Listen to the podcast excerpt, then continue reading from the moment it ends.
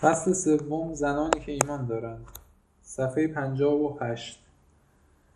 در قسمت پایین نزدیک راهرو کوچک چوبین زیر دیوار خارجی دیر در حدود 20 تن از زنان طبقه سوم ازدهام کرده بودند. به آنان گفته بودند که پیر به زودی وارد خواهد شد و به همین جهت با ناشکیبایی هرچه تمامتر در انتظار زوسیما بودند.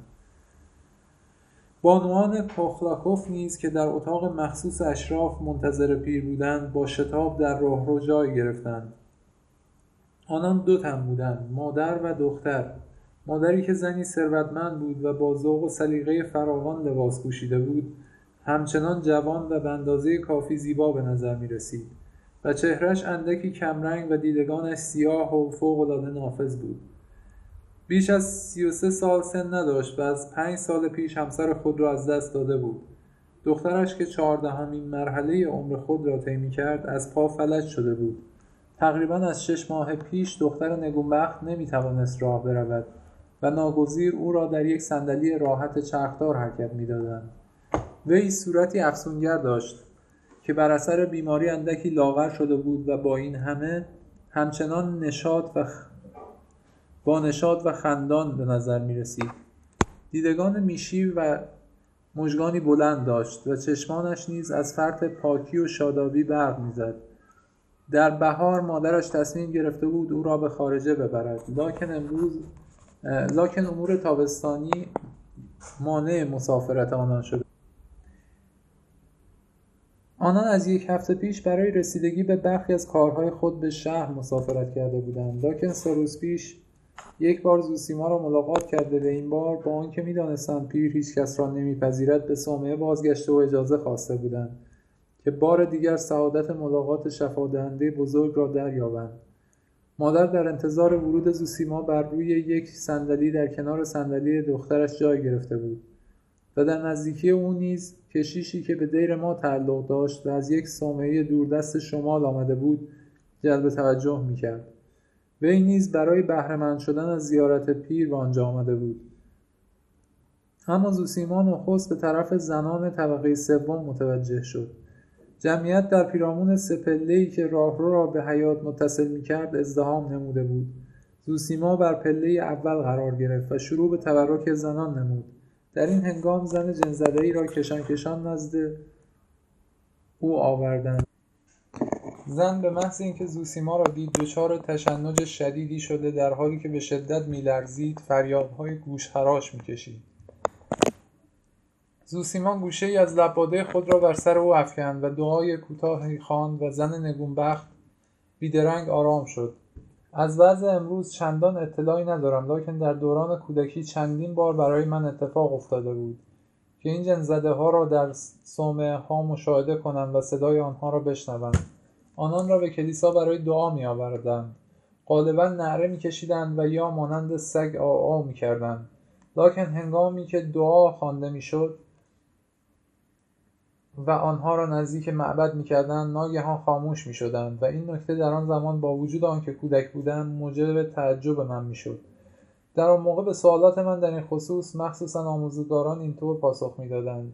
که همه اینها نیرنگ بازی است و این جنزده ها برای فرار از کار کردن خود را به این صورت در میآورند و با اقدامات بسیار شدید می‌توان آنان را به حالت عادی بازگرداند و برای تایید گفته های خود مثال های چندی هم می زدن. لکن بعدا با نهایت شگفتی از پزشکان کارشناس دریافتند که نه تنها در کار این تیر روزان نیرنگی وجود ندارد بلکه این بیماری بیماری موحشی است که مخصوصا در میان زنان روسیه رواج فراوان دارد و ناشی از وضع دشوار و تحمل ناپذیر زندگی زنان روستایی ماست و بیشتر بر اثر پرداختن به کارهای خسته کننده بلافاصله پس از زایمانهای دشوار و بدرفتاری و رنج و مشکلات طاقت فرسا پدید می آید.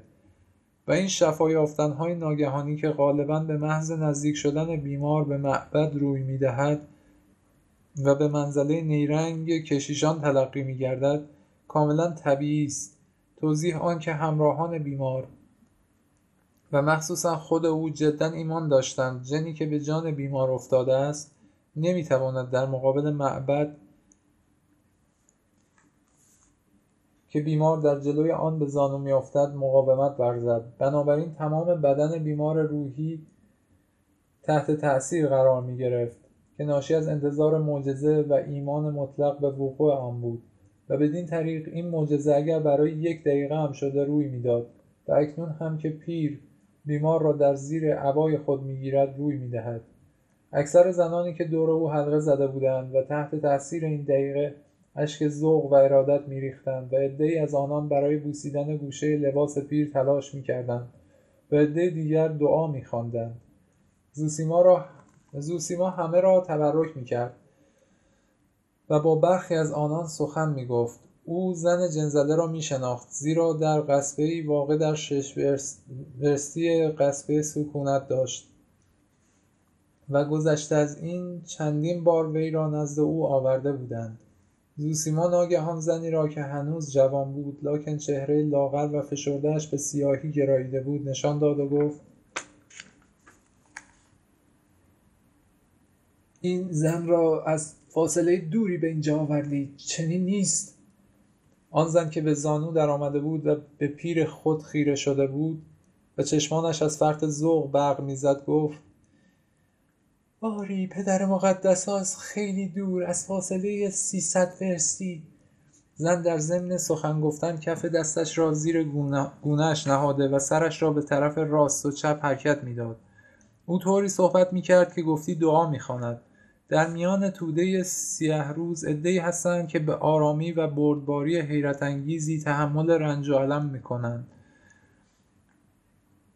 و همواره به خود فرو می‌روند و مهر خاموشی به لب می‌زنند. ولی عدهای دیگر هم هستند که رنج و عذابشان را نمی‌توانند مکتوم بدارند و غم خیش را به صورت اشک ابراز میدارند و با ناله و ندبه میکوشند که فشار درد را بکاهند. مخصوصا این عده در میان زنان زیاد مشاهده می شوند. با این همه این ابراز غم و تأثیر نه تنها از شدت آن نمی کاهد بلکه زخمهای قلب را جان کاهتر می کند و به همین جهت این نوع غمها تسکین پذیر نیست. و گریه و ندبه در این موارد اثری جز لزوم, اف... لزوم افزودن بر شکاف زخمهای دل نیست. پیر در حالی که به کنجکاوی هرچه تمامتر به زن مینگریست پرسید ظاهرا شما شهرنشین هستید. پدر مقدس ما اساسا روستایی هستیم. لکن در شهر سکونت داریم. آری پدر مقدس برای دیدن شماست که به اینجا آمده ایم ما درباره شما خیلی چیزها شنیده ایم من فرزند خردسالم را که پسر بود به دل خاک سپردم و در درگاه خدا به دعا پرداختم. تا کنون به سه صومعه رفتم. به من گفتند ناستاسیوشکا آنجا برو. منظورشان نزد شما بود و اینک به اینجا آمدم. دیروز اسب کلیسا رفتم و امروز نزد شما آمدم. چرا اینسان گریه می کنی؟ پدرم بر پسر از دست رفتم ندبه می کنم سه ماه مانده بود که داخل چهار سالگی شود. من برای خاطر فرزندم فرزند دلبندم در آتش غم می سوزم او آخرین فرزند من بود. نیکی چوکا فرزند چهارمین فرزند ما بود ولی برای ما هیچ یک از آنان زنده نماندند. خیر پدرم زنده نمیمانند. سه فرزند اولم را نیز به خاک سپردم. لاکن این آخری را از موقعی که به خاک سپردم نمی‌توانم فراموش کنم. مثل این است که همواره در مقابل دیدگان من مجسم است. لحظه ای مرا درک نمی کند او روح مرا به کلی خوش کرده است. هر بار که به لباس ها و پیراهن کوچک یا کفش های او نظر می زار زار گریه می کنم هر چرا که از او باقی مانده است هر یک از اشیا و اساسیش را در مقابل خودم می گسترم و سیلاب اشک از دیدگان فرو می ریزم به نیخوچکا شوهرم می‌گویم بگذار من بروم من به زیارت می‌روم. او که چیز پدر مقدس ما فقیر نیستیم خیر ما گدا نیستیم و برای خودمان کار می‌کنیم از خودمان اسب و درشکه داریم. ولی حالا این چیزها به چه درد ما می‌خورد؟ نیخوشکای من بدون شک در غیبت من بار دیگر به میگساری پرداخته است. غالبا هم مشروب میآشامید. به محض اینکه از وی روی برتابم یارای مقاومت ندارد. اکنون هیچ به فکرش هم نیستم. در حدود سه ماه است که خانه را ترک گفتم. من همه چیز را فراموش کردم و میل ندارم هیچ چیز را بار دیگر به یاد بیاورم. حالا با او چه خواهم کرد؟ پیوند من با دنیا به کلی قطع شده است. دیگر میل ندارم خانهام و داراییم را ببینم. هیچ چیز را نمی‌خواهم ببینم. زوسیما به زن نگونبخت چنین گفت. مادر گوش کن. روزی از روزها در زمانهای گذشته مرد مقدسی در کلیسایی مادری را دید که مانند تو بر پسرش یگانه پسرش میگریست زیرا خدای متعال فرزندش را نزد خودش خوانده بود. مرد مقدس به وی چنین گفت. آیا هیچ میدانی این کودک تا چه اندازه در بارگاه الهی شهامت دارد؟ در قلمرو پروردگار هیچ کس مانند آنان با جرأت نیست. به خدا می‌گویند تو به ما حیات بخشیدی ولی هنوز از آن بهرهمند نشده بودیم که ما را بیدرنگ از آن محروم کردی. آنان آنقدر از خدا سوالات گوناگون می‌کنند و با چنان شهامتی پروردگار را تحت فشار قرار می‌دهند که به آنان هرچه زودتر مقامی ملکوتی بخشد و به همین جهت ای زن تو باید خرسند باشی و نه اینکه ندبه کنی زیرا فرزند تو اکنون در قلمرو الهی بین فرشتگان به سر می‌برد. آری در آن زمان مرد مقدس به زنی که میگریست چنین گفت آن مرد فوق آن مرد فوقالعاده مقدس بود و هیچ روی نمی‌توانست وی را فریب دهد. بنابراین ای مادر بدان که فرزند تو نیز بدون شبهه اکنون در درگاه الهی به سر می‌برد و غرق شادی و نشاط است. و در درگاه خدا برای تو دعا می کند بنابراین گریه کن مادرم ولی از ته قلبت خوشحال باش.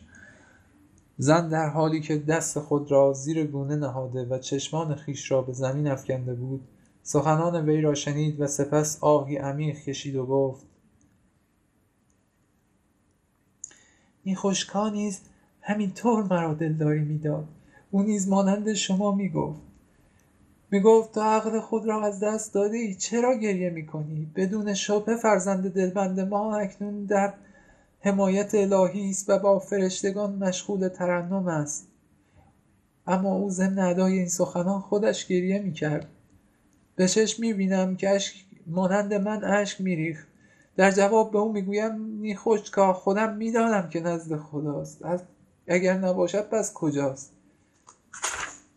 اما با این همه او اکنون با ما نیست و مانند گذشته در مقابل ما جای ندارد.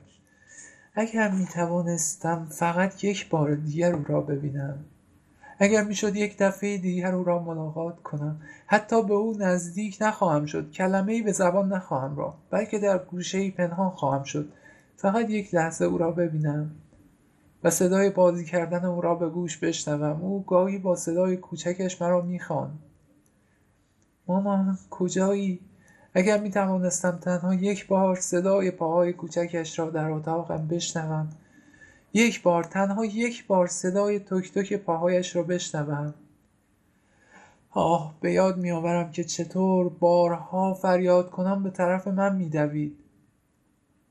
فقط میل دارم صدای پاهایش را بشنوم.